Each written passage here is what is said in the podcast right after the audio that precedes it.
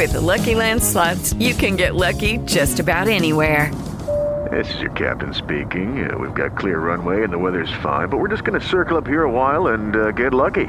No, no, nothing like that. It's just these cash prizes add up quick. So I suggest you sit back, keep your tray table upright, and start getting lucky. Play for free at LuckyLandSlots.com. Are you feeling lucky? No purchase necessary. Void where prohibited by law. 18 plus terms and conditions apply. See website for details.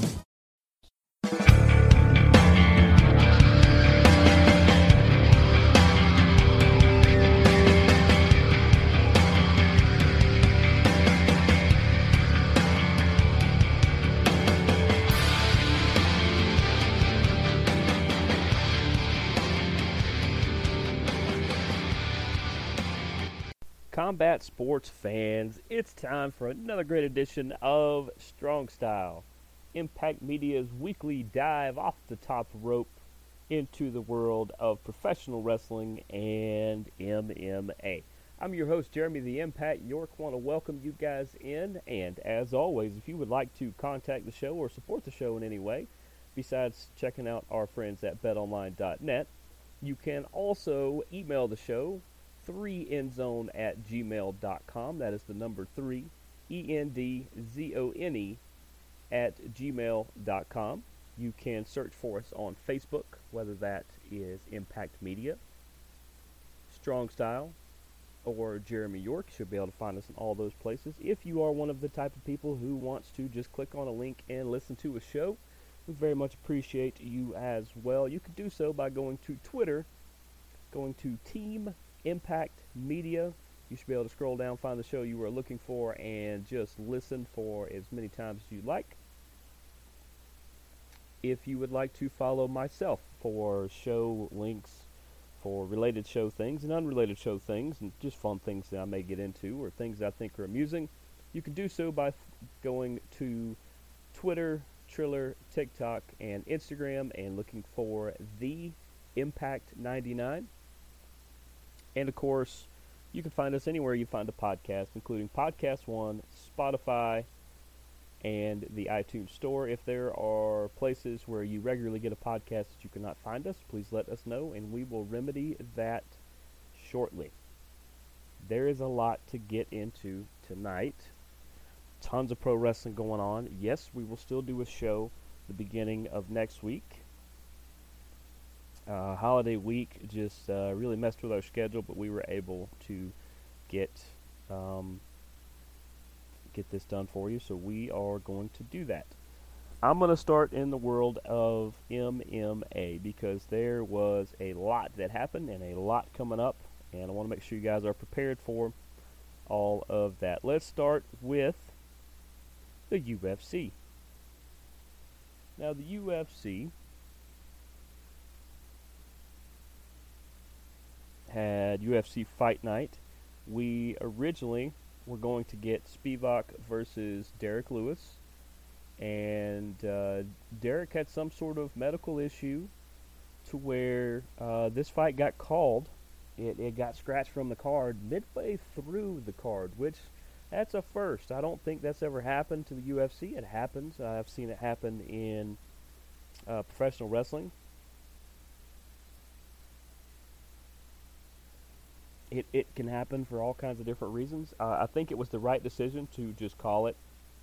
And so what that did was that moved up the uh, the uh, Ion Cutelaba versus Kennedy Inject Injectwu. We're gonna go with that.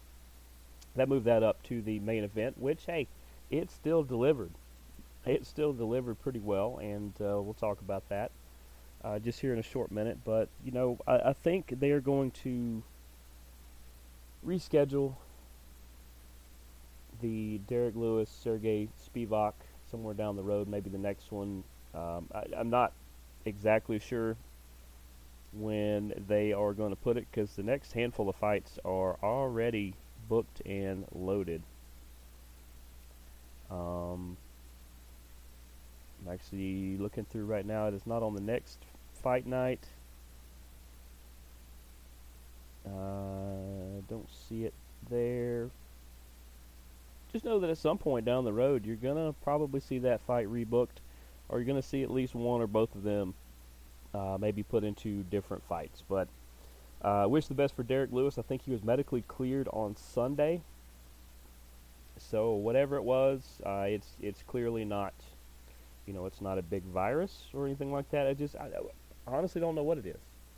But we wish him the best, and we wish to see him back out uh, as soon as possible. Spivak as well. I feel like Spivak uh, would have gotten the opportunity to showcase what level he is on. That him and Derek Lewis are on uh, equal footing, and um, I actually had Spivak winning. So uh, we'll see what happens with those two. But that moved it to Ion and Kennedy as your main event in the light heavyweight division. How about Kennedy in Jekwu? In Jekawu? I'm just going to say Kennedy. I've tried all day to say his name correctly. But he gets the TKO victory on Cutelaba, one minute and two seconds into round number two.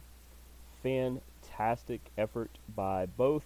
Uh, Kennedy was able to get the victory and move up the light heavyweight division that is slowly becoming one of the top divisions in this league. I would say probably 155 or 170 is, is still there.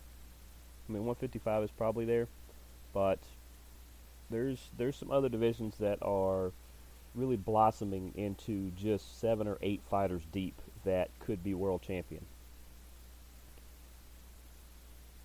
Um, that made the co-main event into uh, Waldo Cortez Acosta versus Chase Sherman.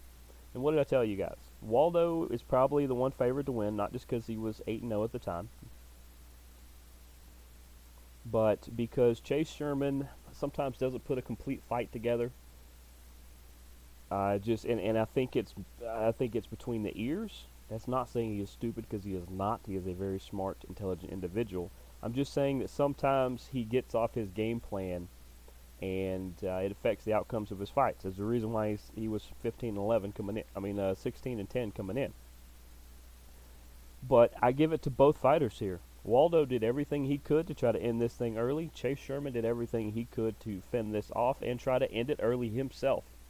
This thing goes all the way down to the judges. They give the unanimous decision to Waldo Cortez Acosta. I don't fault Chase Sherman at all. I thought he fought a really really good fight, just lost on the scorecards. That happens. When you let it go to judges, it is what it is. But I feel like Chase Sherman showed everybody that when he has a complete fight, he can hang and surpass even the Waldo Cortez Acostas of the world. But uh, great showing for both. Congratulations to Waldo on the win. In the third fight on the card, I'm going top to bottom. Remember, I always do the main event. Uh, Muslim Salikhov gets the TKO victory just a minute into round number three over Andre Fialho. This is a good welterweight fight too. These two both had their moments. It kept going back and forth, and then out of nowhere, just a minute in, as I said, uh, you see that kick from Salikhov, and Fialho didn't see that kick, and it was all over for him. Fantastic win for Muslim. Uh, Jack Della Maddalena gets the TKO victory over Danny Roberts.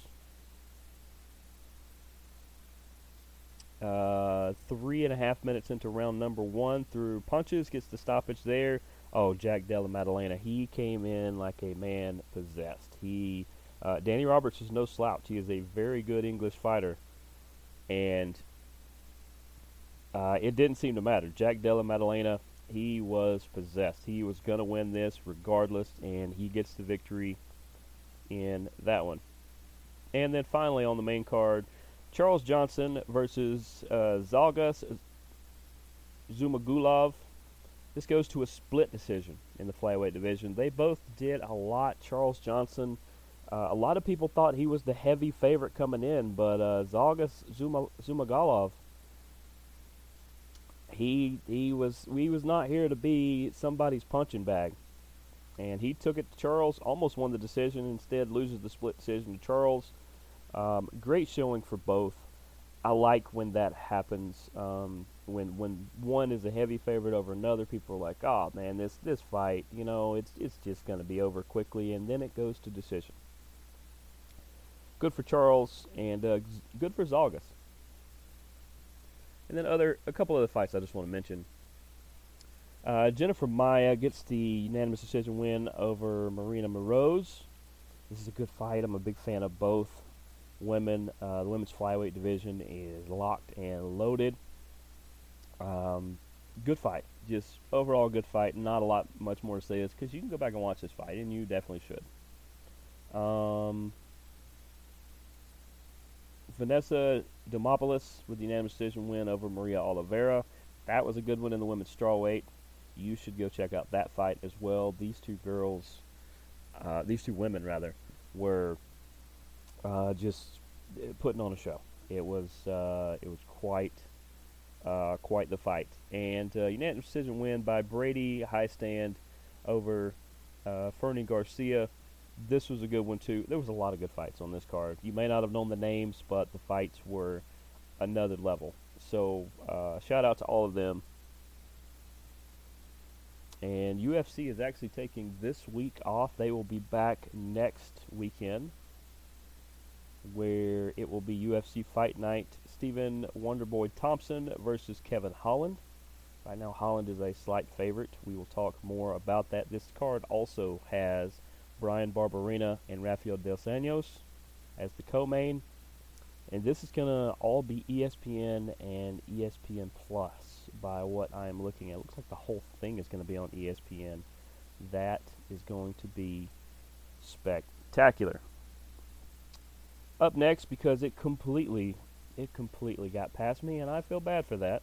But it completely got past me that Bellator did have a show last weekend.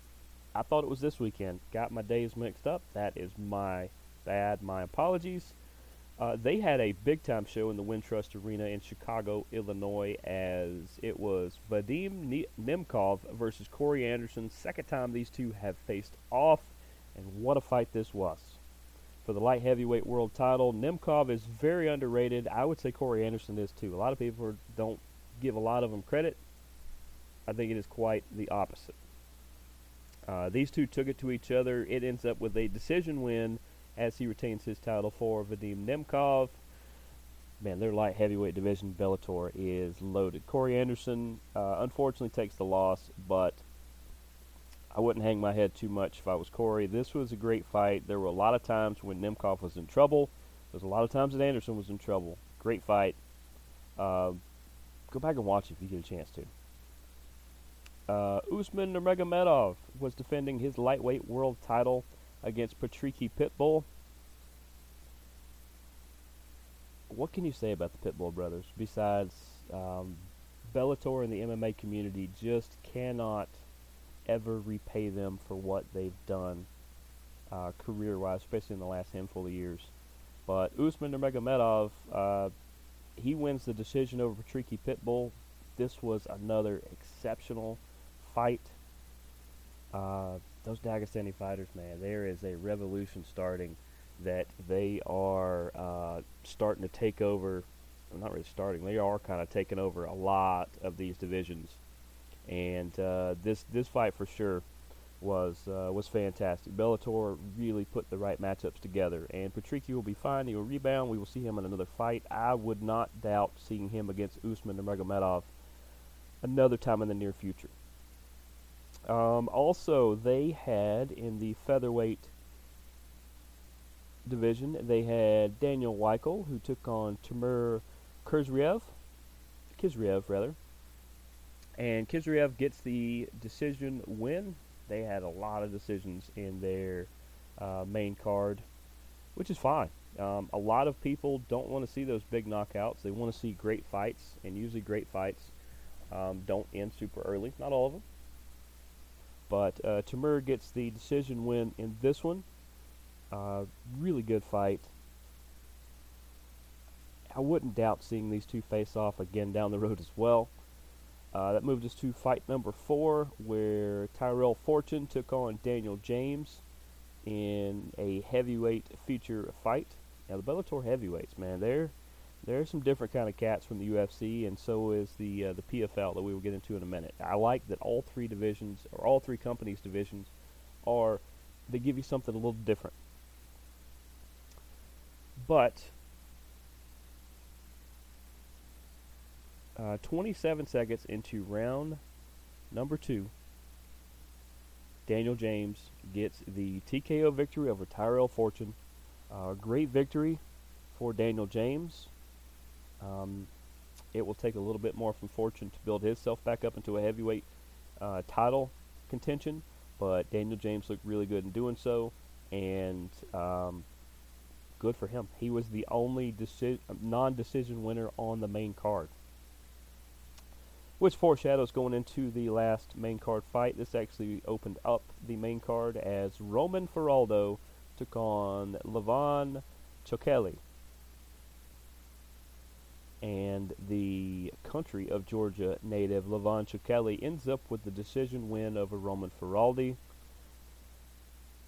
Nice fight, nice fight. It was more of a showcase of what Roman and Levon could do than it was a back and forth fight. They really showcased their skills very well, but in the end, Chokheli did a little more than Faraldo did. He gets the judge's decision, and what a card it was. They've got some other stuff on the undercard if you want to go back and watch that. Um, the next Bellator fight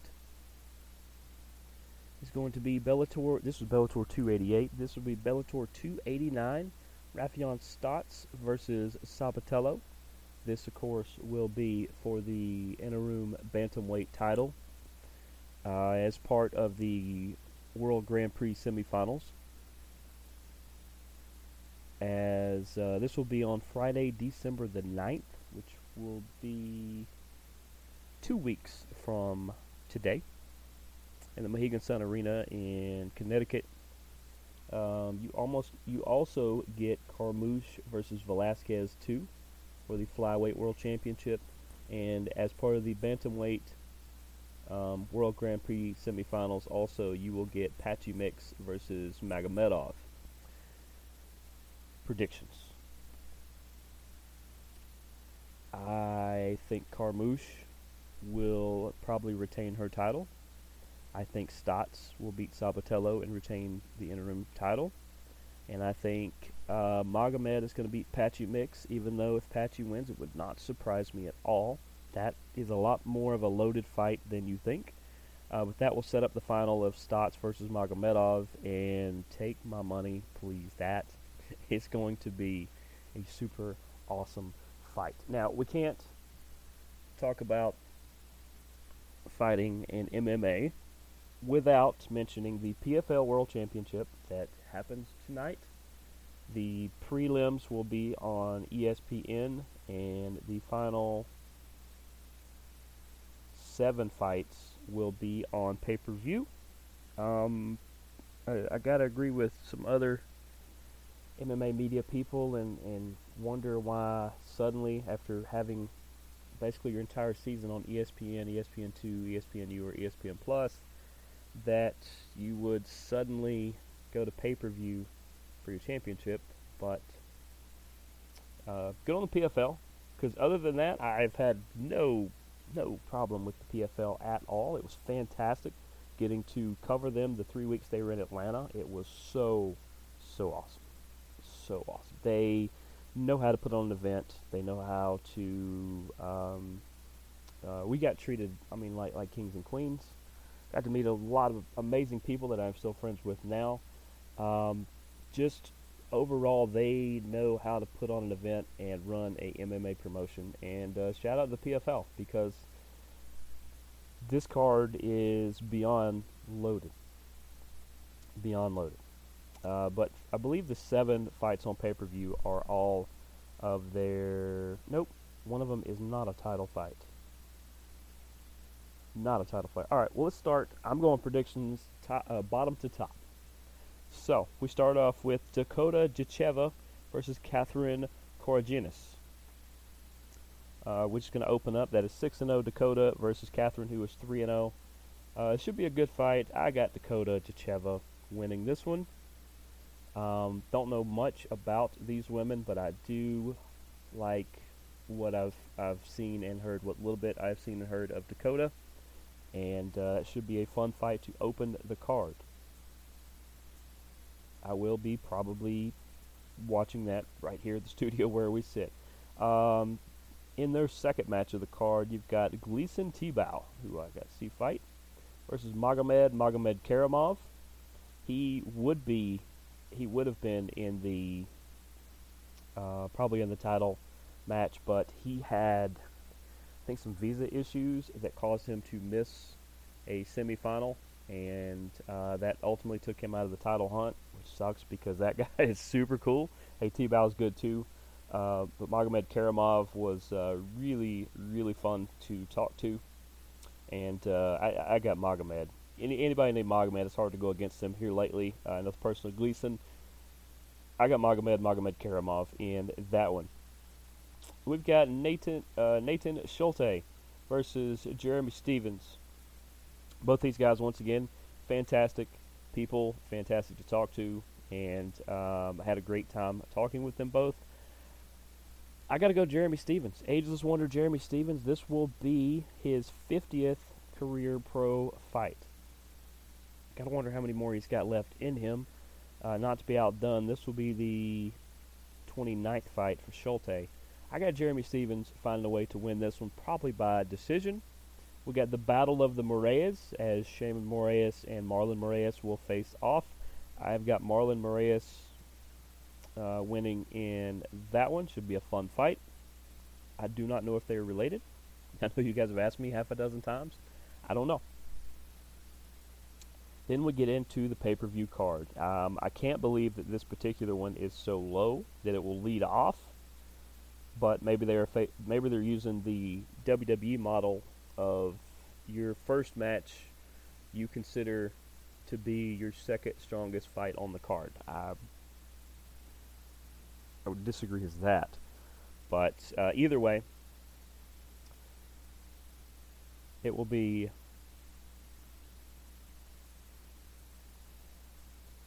it will be Rob Wilkinson versus Omari Akhmedov.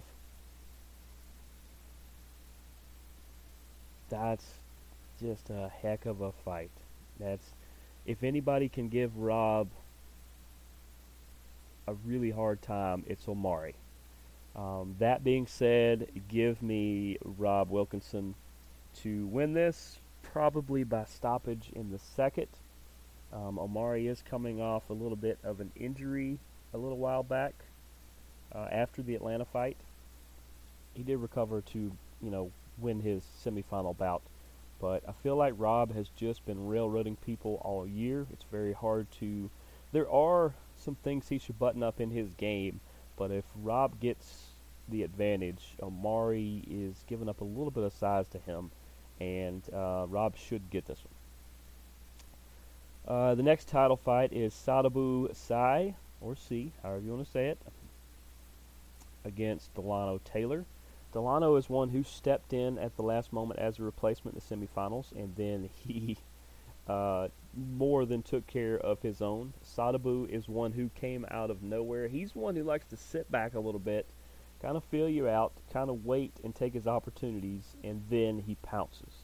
And uh, he's got big time si- uh, size and, and power.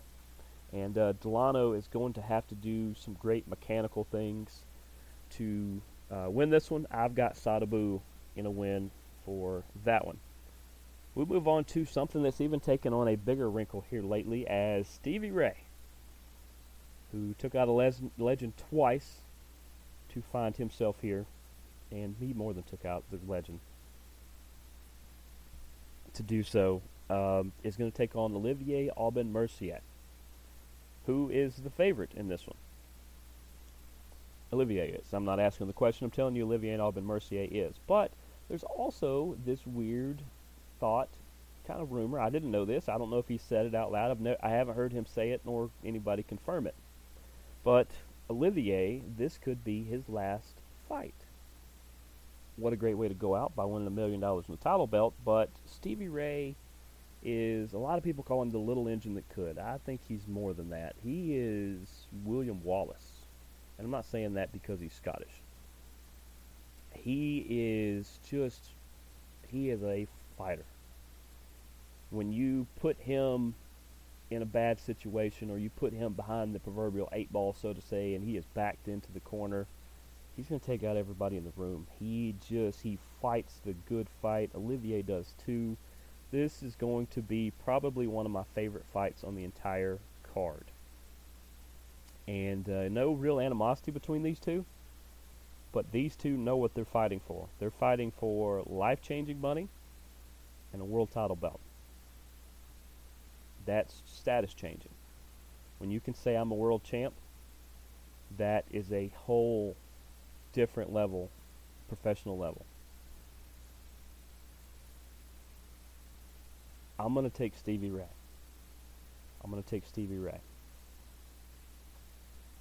But I think that could be that could be the best fight on the entire card. And there's some really really good ones. I haven't even got to the top 4 yet. In the only main card fight that is a non-title match, we've get two we got two recent additions to the PFL as Aspen Ladd comes over from UFC and Julia Budd actually, Budd, I think, has been here a little bit. But those two are going to face off. I feel like they have faced off before. Um, I think Julia Budd is going to take out Aspen Ladd, who is going to continue to be on a little bit of a skid. I think she's going to be okay. I'm sure she's got a good contract. PFL takes care of people, so the UFC does it in their way. Bellator does it in their way. There's three different companies. I have no, I, I don't rank them. Uh, they are all different companies who do things very well their own way. I think Julia Budd is going to beat Aspen Ladd. Just how I see it. Then we get back into the title pictures. That's I guess that's to break up the title pictures because then we're going to get uh, Ante Delija, Delija, I think it's who is going to take on Matthias Scheffel. These two guys, man, are super fun. They uh, Ante pulled off, I won't say a big upset because I felt like they were pretty even, but he pulled off the big win to get here, and Matthias Scheffel finds himself back in the final. I believe he was last year. And he is, uh, they're both so cool. So fun to talk to. They really are. All these fighters are. Uh, there, there wasn't one where you're just like, oh, I don't know. No, every one of them so great, so gracious with their time some of them, yeah, they understand that they, they have to talk to the media, and so don't always tell you a lot of stuff. But everybody on this card is unbelievable. That being said, this is tough. Um, if Scheffel stays on his game and stays a little more aggressive than defensive, I think Scheffel has a chance to do this. But it just feels like all the momentum, or a lot of the momentum, is with Ante uh, Delija, and I think it's just his fight to win. Just his fight to win. This this is going to be so good. It's really going to be so good. Um, you're going to get Brendan Loughnane. Somebody asked Brendan the other day, how do you say your last name? Is it Loughnane? Is it Loughnane? Is it Loughnane? What is it? Is it is it uh, Loughnane? He said, I don't know. He said, I've heard it nine or ten different ways myself my entire life. Uh, tried to reach out to other people to, to get it confirmed. He said, never really got it confirmed. So, however you want to say it. My name is Brendan. So, Brendan Loughnane, I will go with that, versus Bubba Jenkins. These two are going to go to war. They are friends. They're training partners, I believe. They, or they've trained together before. Bubba Jenkins is a all-world wrestler. When he's not fighting, he's training high school and other level uh, young men and women to wrestle. He is a all-world wrestler. Brendan Loughnane is not afraid to throw punches and to not afraid to get in the mix, and he's not afraid to take a shot to give a shot. These two are going to absolutely battle. He's going to try to avoid Bubba taking him down. Bubba's going to want to get this to the ground where he can outmaneuver him, possibly outgrapple him. But Brendan is known for trading and he will trade, and, and he has other skills too. But I feel like he's going to want to keep this a striking battle where Bubba is going to want to make this a wrestling grappling opportunity. I'm going Brendan Loughnane to win this one. I think he's going to catch Bubba in a bad spot. Maybe Bubba's going to go for a takedown and Brendan's going to catch him.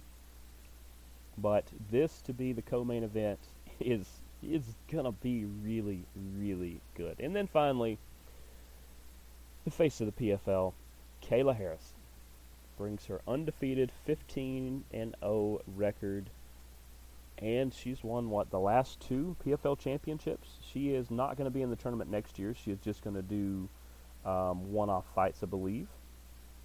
But she is um, she is going to face Larissa Pacheco, somebody she has faced before in the past, and the person who has probably given her the closest battle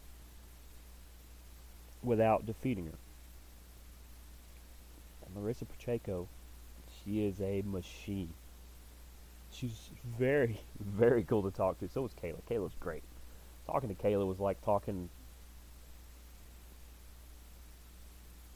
I don't know, just talking to somebody random you know, just random friend of yours.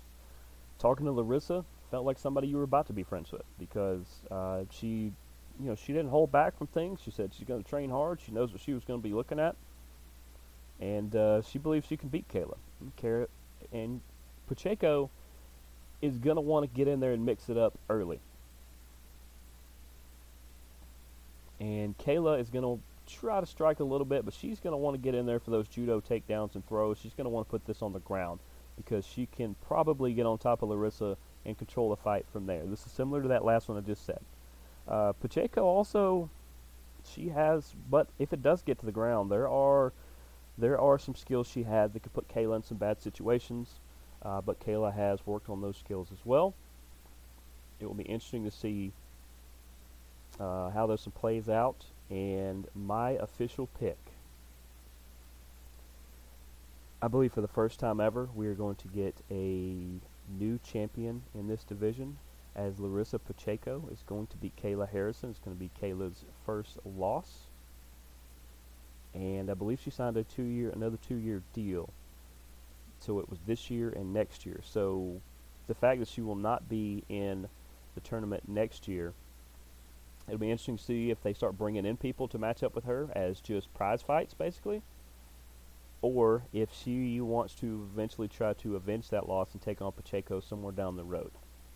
But I will take Larissa Pacheco over Kayla Harrison. And that will do it for our MMA coverage for today.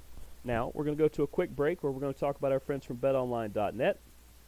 And when we get back, we're going to be in the world of professional wrestling. We'll be right back after this. Hey, this is Jeremy the Impact York from the Impact Media family of podcasts. BetOnline.net is your number one source for sports betting info, stats, news, and analysis.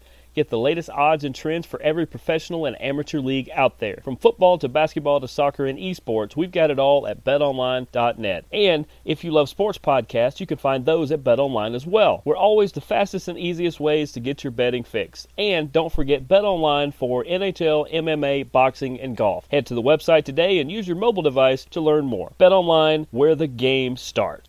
And we're back here on Strong Style make sure to visit our friends at betonline.net as they have the betting lines, the wagers, the opportunities to uh, put a little dough down on on the contests. And they also have the articles, they also have the podcasts that just make you a more educated fan. Even if you're not betting or not allowed to bet, depending on where you live, you can still be a smarter, more educated fan thanks to all the great work the betonline.net people do. So make sure to go visit them.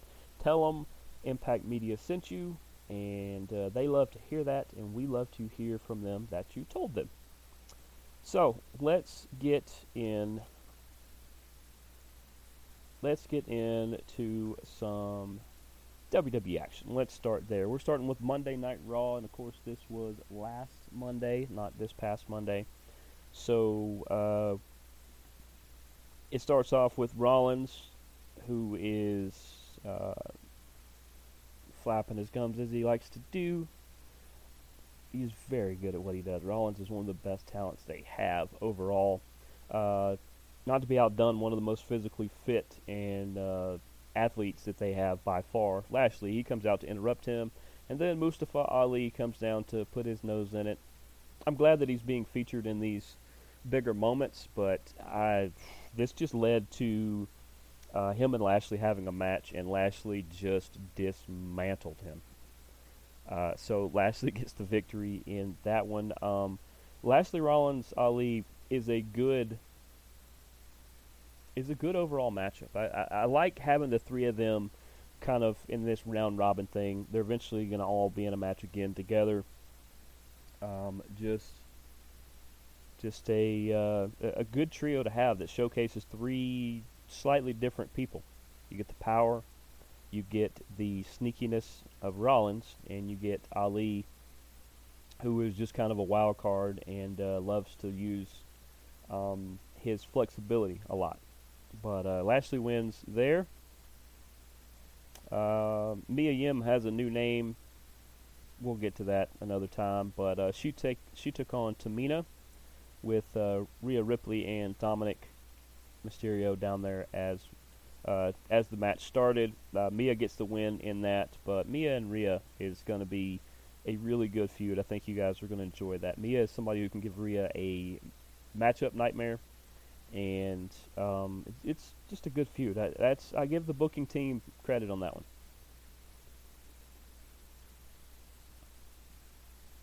Um, let's just go to things that the whole Miz, you know, Byron Saxton was was interviewing him, and Gargano come out, and then Dexter Lumis was the cameraman. That's it was a fun little wrinkle.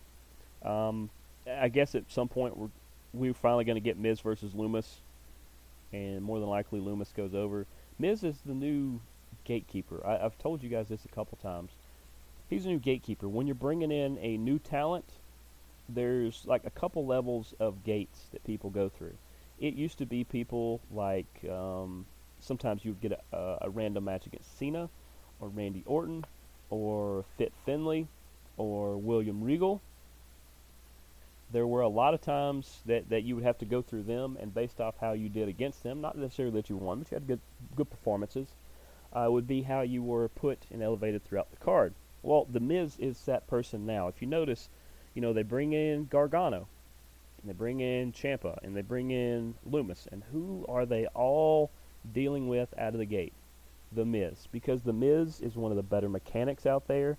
He brings a different set of skills than almost anybody in the company, and that he can be loud and he can almost sell a match without ever lifting a finger. It's just moving his lips. He's that good at what he does. Plus, he's a great performer. So at some point, Lumis will probably beat Miz. He'll get his contract. But this whole build-up has been really, really good. I'll be honest. I wouldn't mind seeing. I'm not a big fan of these mixed tags all the time, especially the one-offs. But if we get Miz and Maryse versus um, Johnny Wrestling, as as known as Johnny Gargano, and um, Candice LeRae Oh, I, am all for that. I think that would be a fantastic match. I would love to see that. Uh, but it, it's one of the fun stories going on Raw is, is the Miz Gargano Lumis stuff. It's they're actually doing it well. It, it's like something you'd see on on the tabloids, but it's it's actually playing off pretty well. Uh, Dominic Mysterio gets a win over Shelton. Benjamin, who returns finally. It's good to see Shelton back. He's been back in the last couple weeks. But uh, Dominic needs some wins before he eventually takes on uh, some bigger competition. His development, it, it seems like he's in the right faction as Judgment Day is is putting him in some, some good places.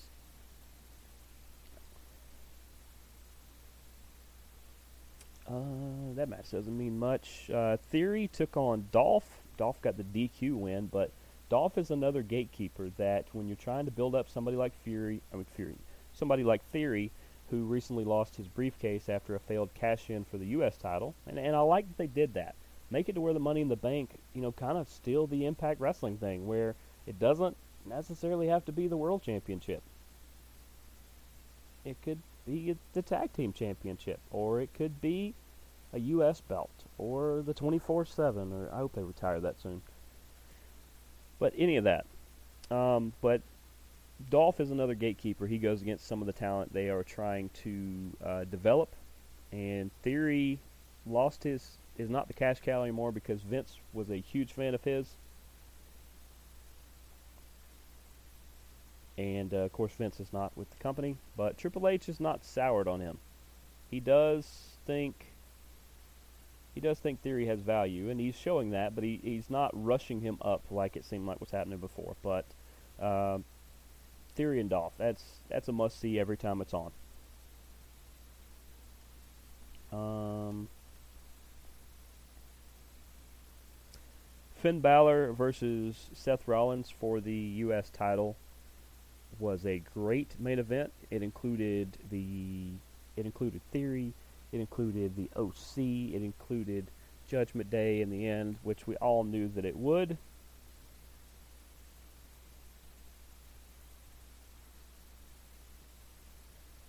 But uh, in the end, Rollins wins this. But Balor and Rollins, people soon or sometimes forget these two faced off for the first ever Universal Championship. First ever. And Balor actually won. But he was so dinged up, he showed up the next night on Raw on crutches. And uh, he had to forfeit the belt. Rollins thought it meant it forfeited to him. Triple H let him know that no, there's going to be another contest. Uh, I can't remember if it was a tournament or a multi-man match or something. But what it did is with Balor on the shelf, it actually gave us the rise of Rollins, who became kind of the uh, the corporate pick, so to say. Uh, he wasn't given favorable treatment, but he worked himself up into a main event star because of that.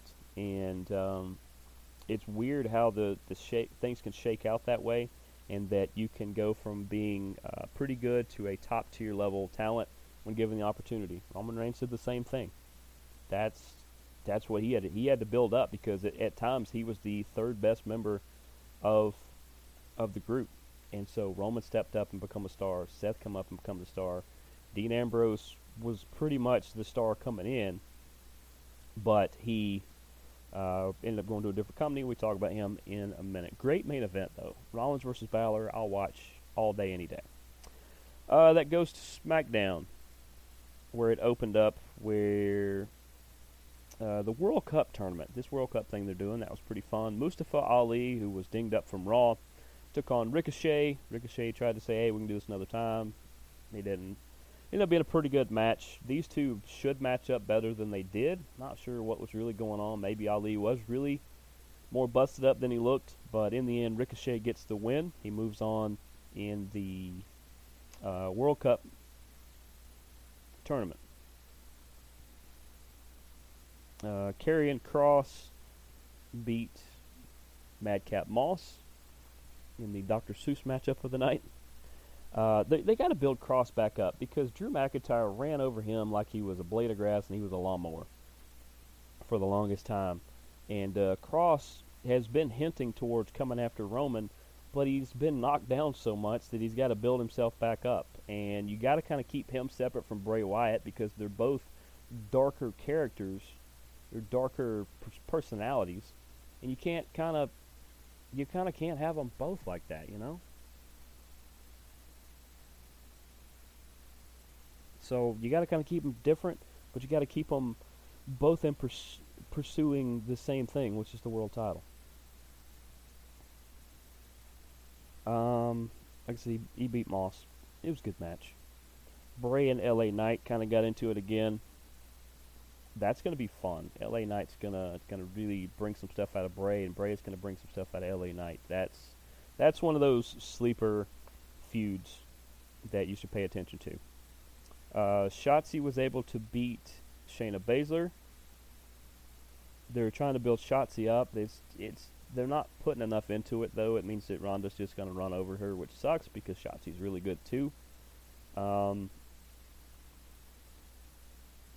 they if they would have built Shotzi up a little more, then it would be not only believable, but there's also that chance that you consider that she could win. Would be nice. It'd be different. I'm okay with Shotzi as the champion she could be a good champion. But uh, she gets to win over Baszler. It's, it's good to put on your resume.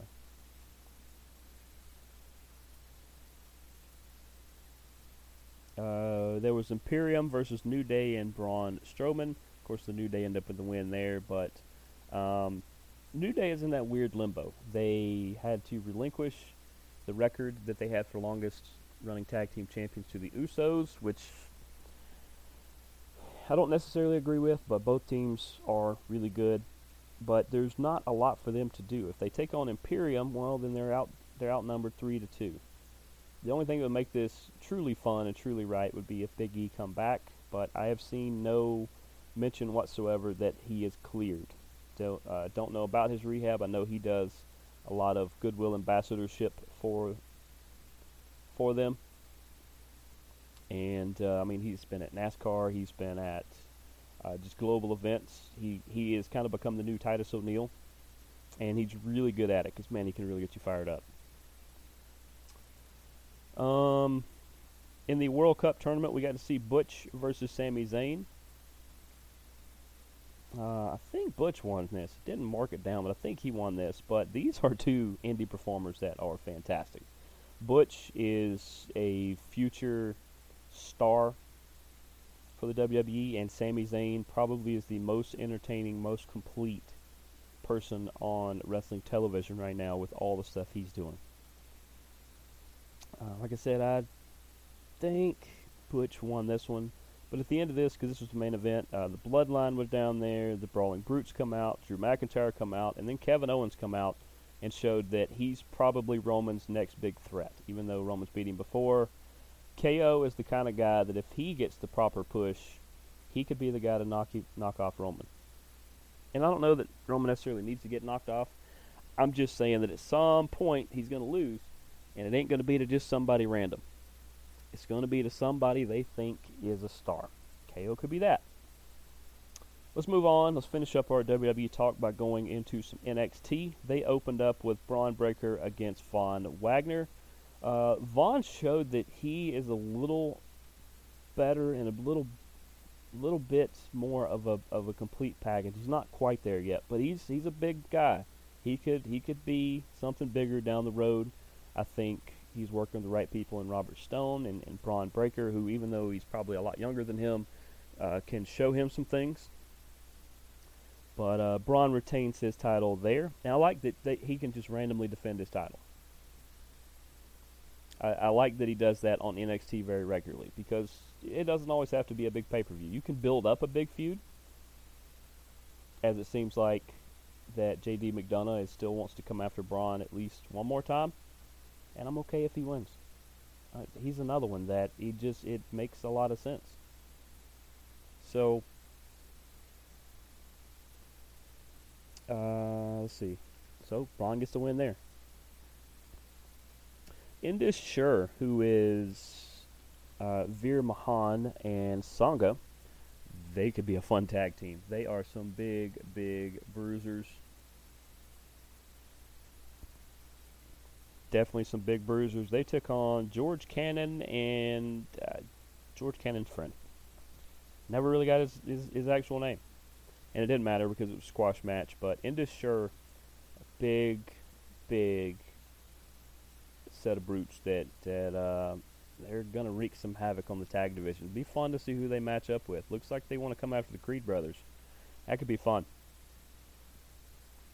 Uh, McDonagh took on Apollo. Apollo gets the win. They're trying to build Apollo up. McDonagh doesn't have to win to keep his status as one of the top heels and better, more established people. Kind of like the way Butch used to be in NXT.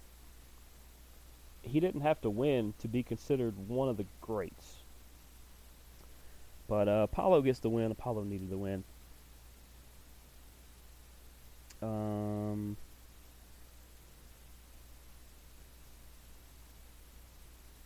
let's see. There was another. Ma- oh, and then in the main event, Alba Fire took on Mandy Rose,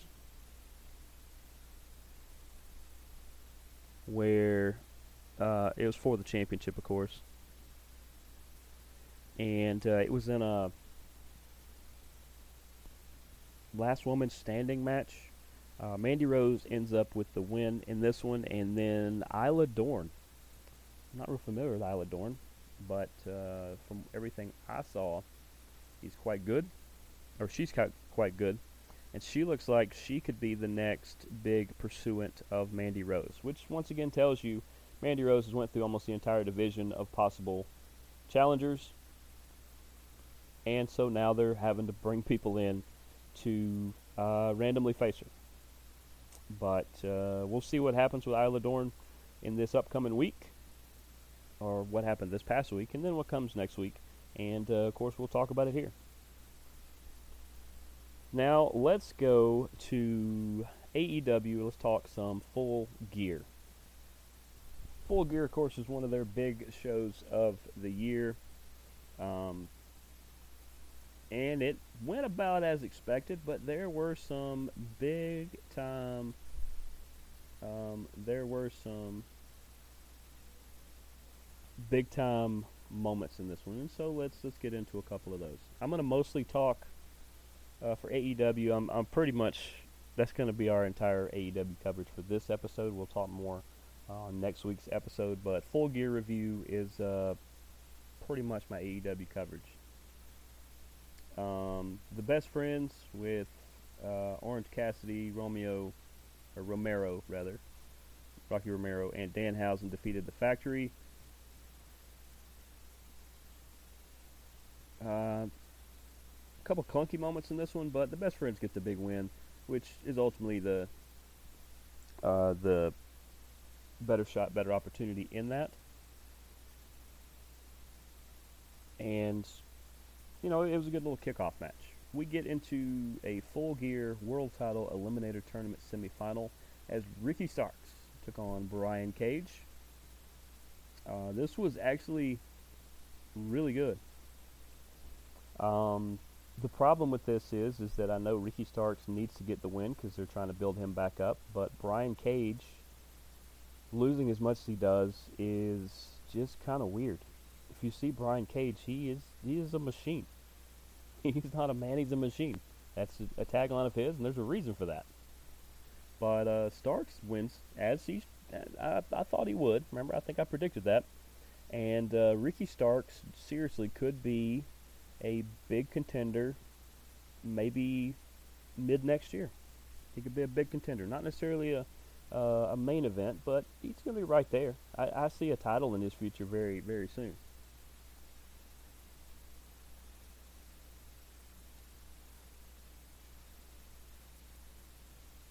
Um, Eddie Kingston took on Jun Akiyama. This was fun. I think these two have faced multiple times. Uh, Kingston ends up getting the win. Uh, was a was a way better match than the opener. Uh, these two really know how to get the best out of each other, and they beat the crap out of each other. Eddie Kingston match, matches are kind of like Jon Moxley matches, where they're just going to be brutal and physical, and uh, really kind of more of that Japan strong style. And uh, this was a fantastic one. Appreciate Akiyama coming over here and uh, taking the loss.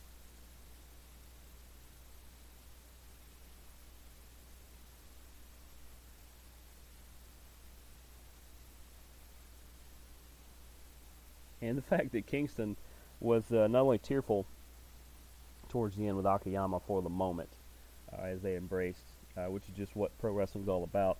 Uh, the fact that he told people that it was seven minutes till the pay per view, uh, go order the gosh darn, I'm paraphrasing, pay per view. It's great. Uh, then we get the steel cage match.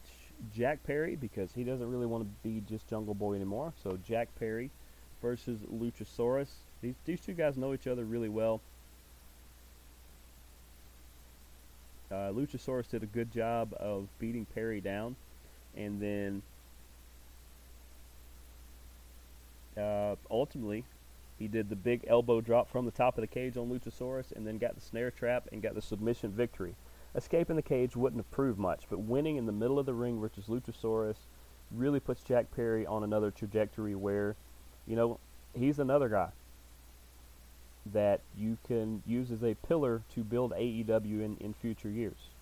He's one of the guys of the future.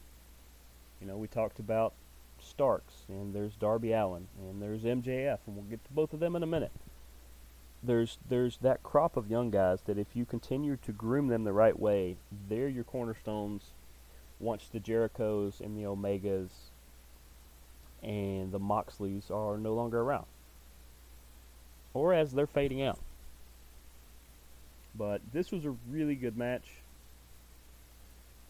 And uh, I hope that's the end of it. Because unless, I mean, outside of Jack Perry versus Christian, when Christian is cleared, that'll be the end of that feud. And everybody should go their separate ways.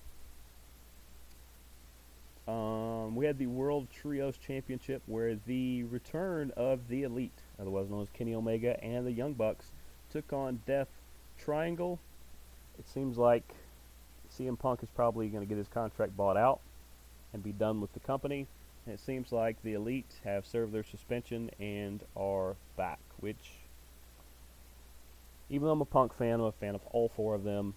I, I think that's for the best. I just think that's for the best because CM Punk has many people he doesn't like or many enemies in the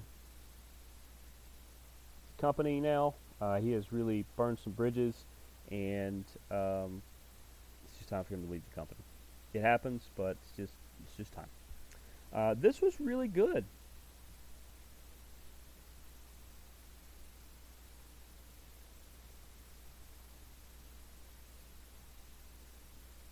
Um, the fact that they come out to the Kansas song "Carry On My Wayward Son" that that was a little funny, uh, but that's that's just AEW humor.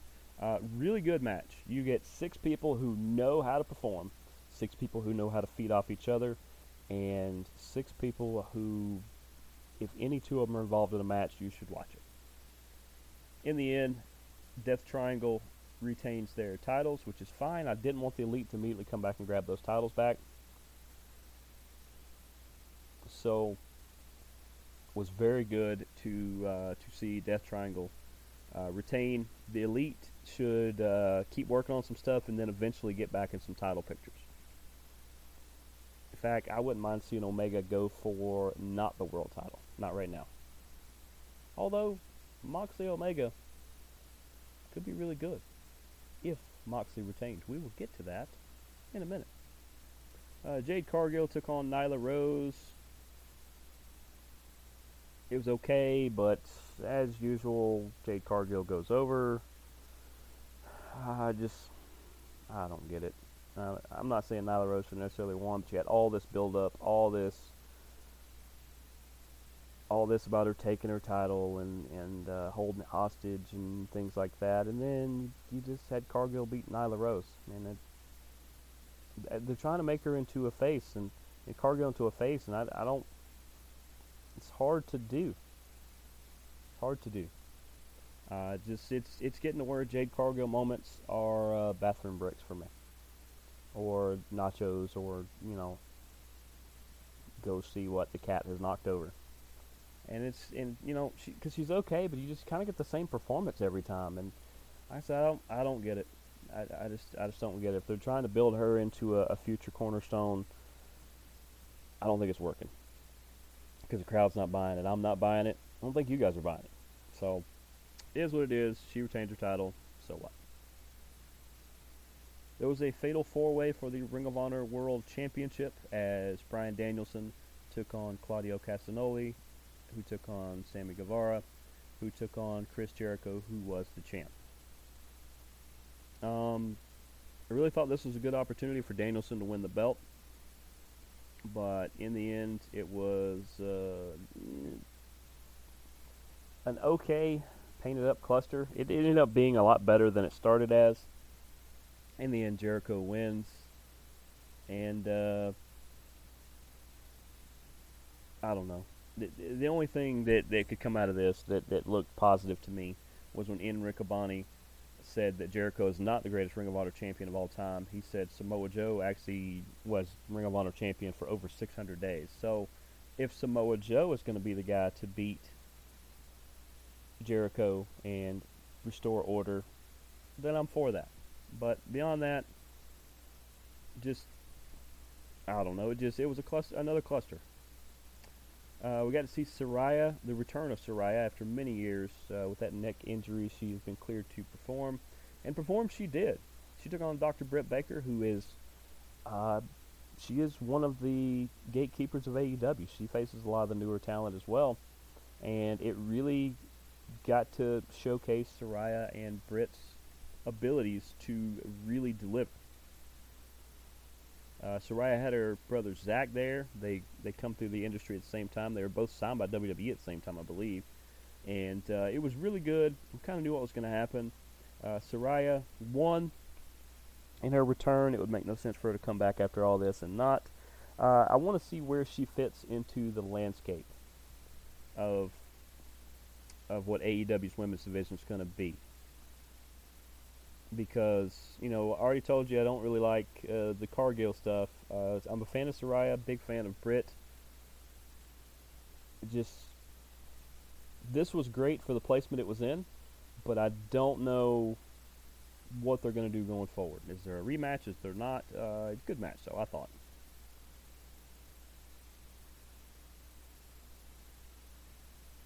Got to see the TNT Championship match as Wardlow took on Samoa Joe, who took on Powerhouse Hobbs. By far, three of the most mammoth people not named Mark Henry or Big Show in AEW, and neither one of those two wrestle. Um, if you ever want to know what it looks like when three bulls are fighting over uh, the cow pasture, that was what this was. And it, you would think it'd be a cluster. It was not. Cluster is just the, the word of the day. Might even be the name of today's thing. Um, in the end, Samoa Joe gets the win. So now he's the Ring of Honor television champ, and he's the TNT champion in AEW, which in a way is like the television championship. Uh, I don't have a problem with Joe being champion. Um, I like Wardlow a lot. Hobbs is another guy going forward that could take over the spots that these two currently hold. You know, showing their versatility, showing their athleticism. This was a pretty decent match.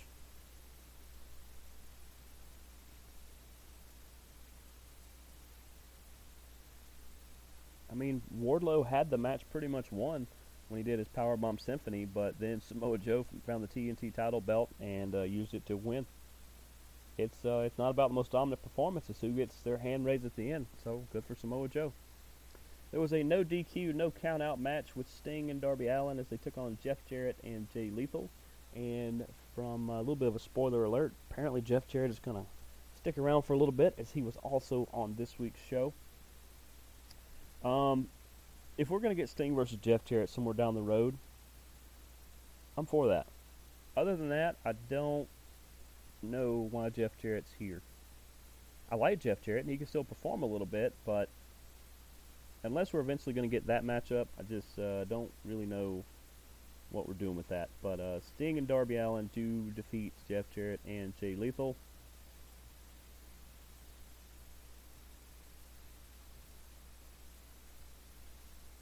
But, uh, you know, we'll see what they do with that. For the, I'm dropping the term because they dropped it this week, for the AEW World Women's Championship. Because after the result of this on this week's AEW, spoiler alert, we may get more into it this week too. They said that Thunder Rosa has relinquished the title belt. I think she's still injured. And uh, that Toni Storm's reign will not be an interim reign. It will be an official, officially recognized reign. So, uh, congratulations to her on that. And then, this match was one of my favorite on the card, not just because I'm a big fan of both Storm and Jamie Hayter, but I felt like something that needed to happen a long time ago finally took place. I mean, they beat the holy crap out of each other just uh, just an exceptional, exceptional uh, match. I, I gave it possibly one of the best matches on the card.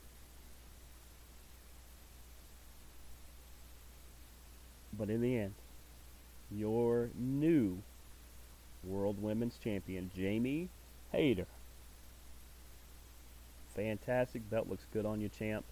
Uh, these two should face off again. Toni Storm is, is just, it's crazy to call her a veteran, but she's been wrestling for a long time. Hayter has as well.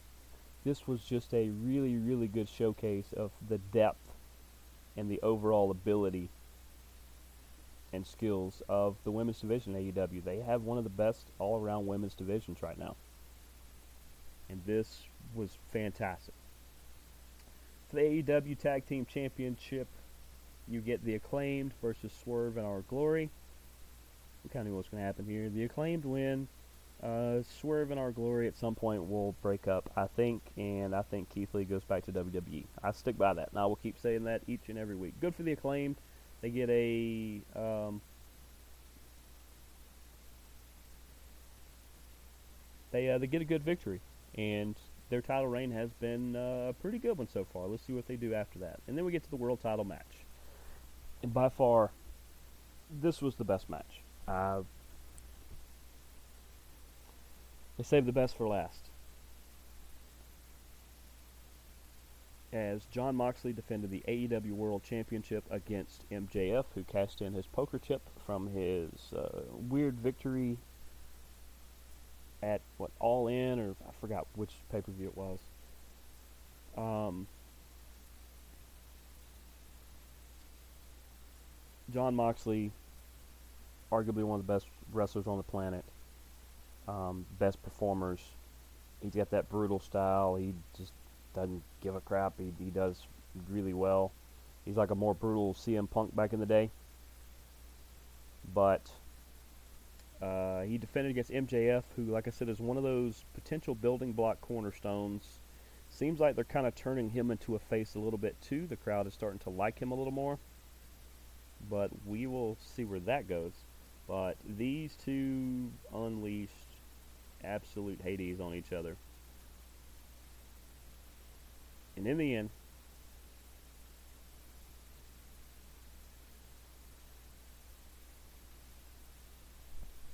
and in the end, it's your new, you get two new champions, your new world champion, MJF, as he defeats Jon Moxley.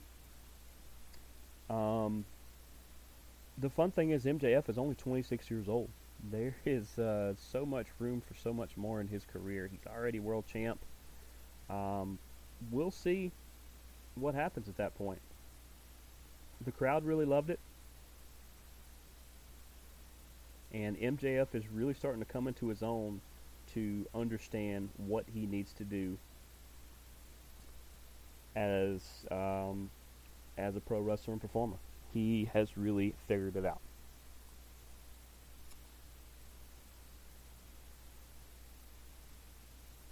Um, we would talk some Impact Wrestling, but um, a lot of the things that happened just fed into um,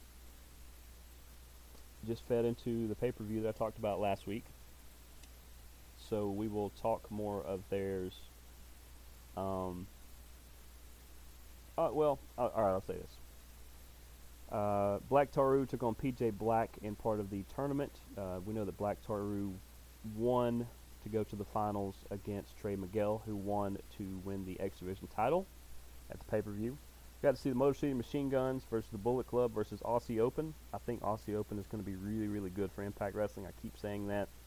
A change of pace tag team to help build that division. You lose, you lose the Good Brothers. You get Aussie Open. A little bit different mentality. So we'll see what happens there. Uh, Bullet Club won that match. Uh, and Shera and Singh were in that match as well. That's that's an interesting tag team. Um, and then the main event: Sami Callihan versus Eric Young. Wow, the amount of blood that was in the ring by the end of this one. And uh, we'll see where things go from there. Because, wow, like I said, wow, there's a lot of blood. Uh, let's finish up with some New Japan, as New Japan last week showed us El Phantasmo versus Shingo Takagi. Is a really good match. El Phantasmo gets this reputation as this kind of lazy hanger-on, and he's not. He's actually quite skilled, quite skilled. Uh, but in the end, Shingo Takagi, who is, it's unbelievable. That dude's a little horse as he just powers his way through. Uh, he wins that one. We got to see Juice Robinson and Jay White take on Eddie Kingston and Kazuchika Okada. This is a, this is a fun match. You get the two Bullet Clubbers against Okada and Kingston. Kingston never backing down from a fight. Uh, in the end, Jay White gets the win over Kingston, which makes some sense. But uh, great showing for Eddie in some of his New Japan bookings. And uh, I would like to see Juice and Okada mix it up a little bit. We've seen Jay White and Okada. We've seen, uh, I mean, even Kingston Juice would be pretty good. Juice Robinson, of course, the other half of Toni Storm. Um, so, could we see him in AEW? We've seen him a couple times. Maybe we see him again. But either way, what a great week of action. There's tons coming up. PFL is tonight. But that's going to do it for another great edition of Strong Style. I'm your host, Jeremy the Impact York. We will see you guys next week. Deuces, gooses. Go watch wrestling. Go watch fighting. Go watch the PFL.